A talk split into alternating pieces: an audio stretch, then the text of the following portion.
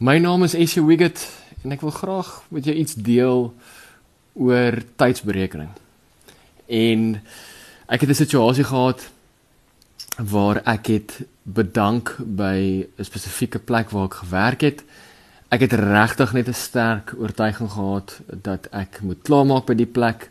Ek het so bietjie soos 'n Abraham gevoel. Ek was nie 100% seker waartoe nie, maar hierdie oortuiging in my hart het het al hoe sterker gegroei. Ek het op 'n punt gekom wat ek letterlik skyn heilig gevoel het om aan te bly by die maatskappy en niks te doen met hierdie oortuiging wat ek in my hart het. En dit het al hoe sterker gegroei tot op die punt wat ek gevoel het maar ek moet aksie neem en ek het bedank met geen idee wat volgende gaan gebeur nie. En dit is was my vreemde tyd en ek ek dink spesifiek aan aan Abraham wat die Here vir gesê het pak op trek.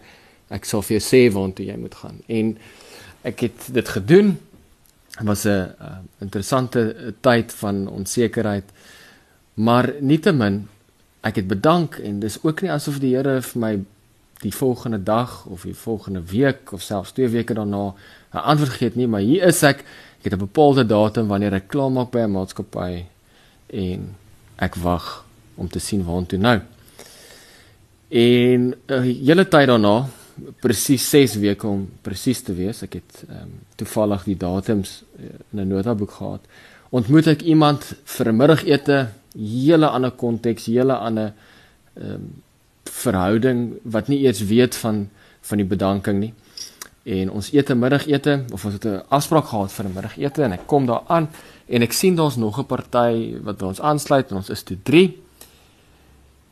En ek leer toe dat hierdie ander persoon is die besigheidsvernoot van die persoon wat ek sou ontmoet het. En ewe skielik verander hierdie middagete in 'n onderhoud.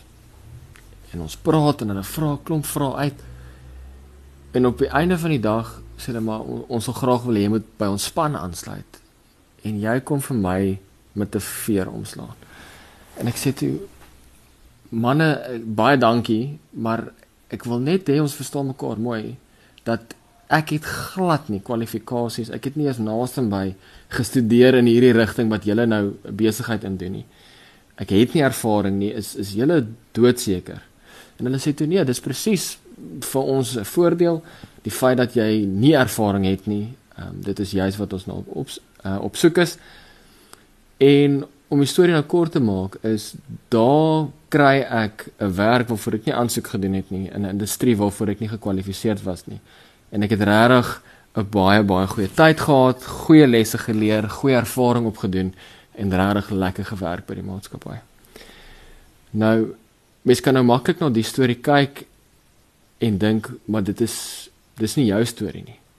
Maar dit vertel iets van God. Dit vertel iets van God wat getrou is uh, aan sy woord, aan sy beloftes, maar ook aan sy kinders want ek sou nie in my wildste drome hierdie uitkoms kon indink nie. Ek hierdie tradisionele metode of metodiek in gedagte gehad van waar ek my CV sou moet stuur, vir verskeie onderhoude sou moes gaan en ek was bereid om dit te doen.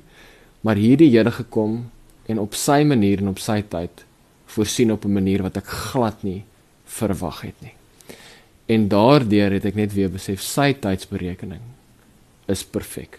Daai was vir my ek kan nou terugkyk nou voel dit nie so lank nie maar ek weet in daai tyd was daai 6 weke wat ek nie seker was wat is die volgende stap? Wat is die volgende hoofstuk wat voor lê nie? Was my 'n baie onsekere tyd. Maar as ek nou terugkyk is ek nie vir 'n oomblik spyt. En ek besef net dat ons dink ons weet die beste maar die Here weet die beste.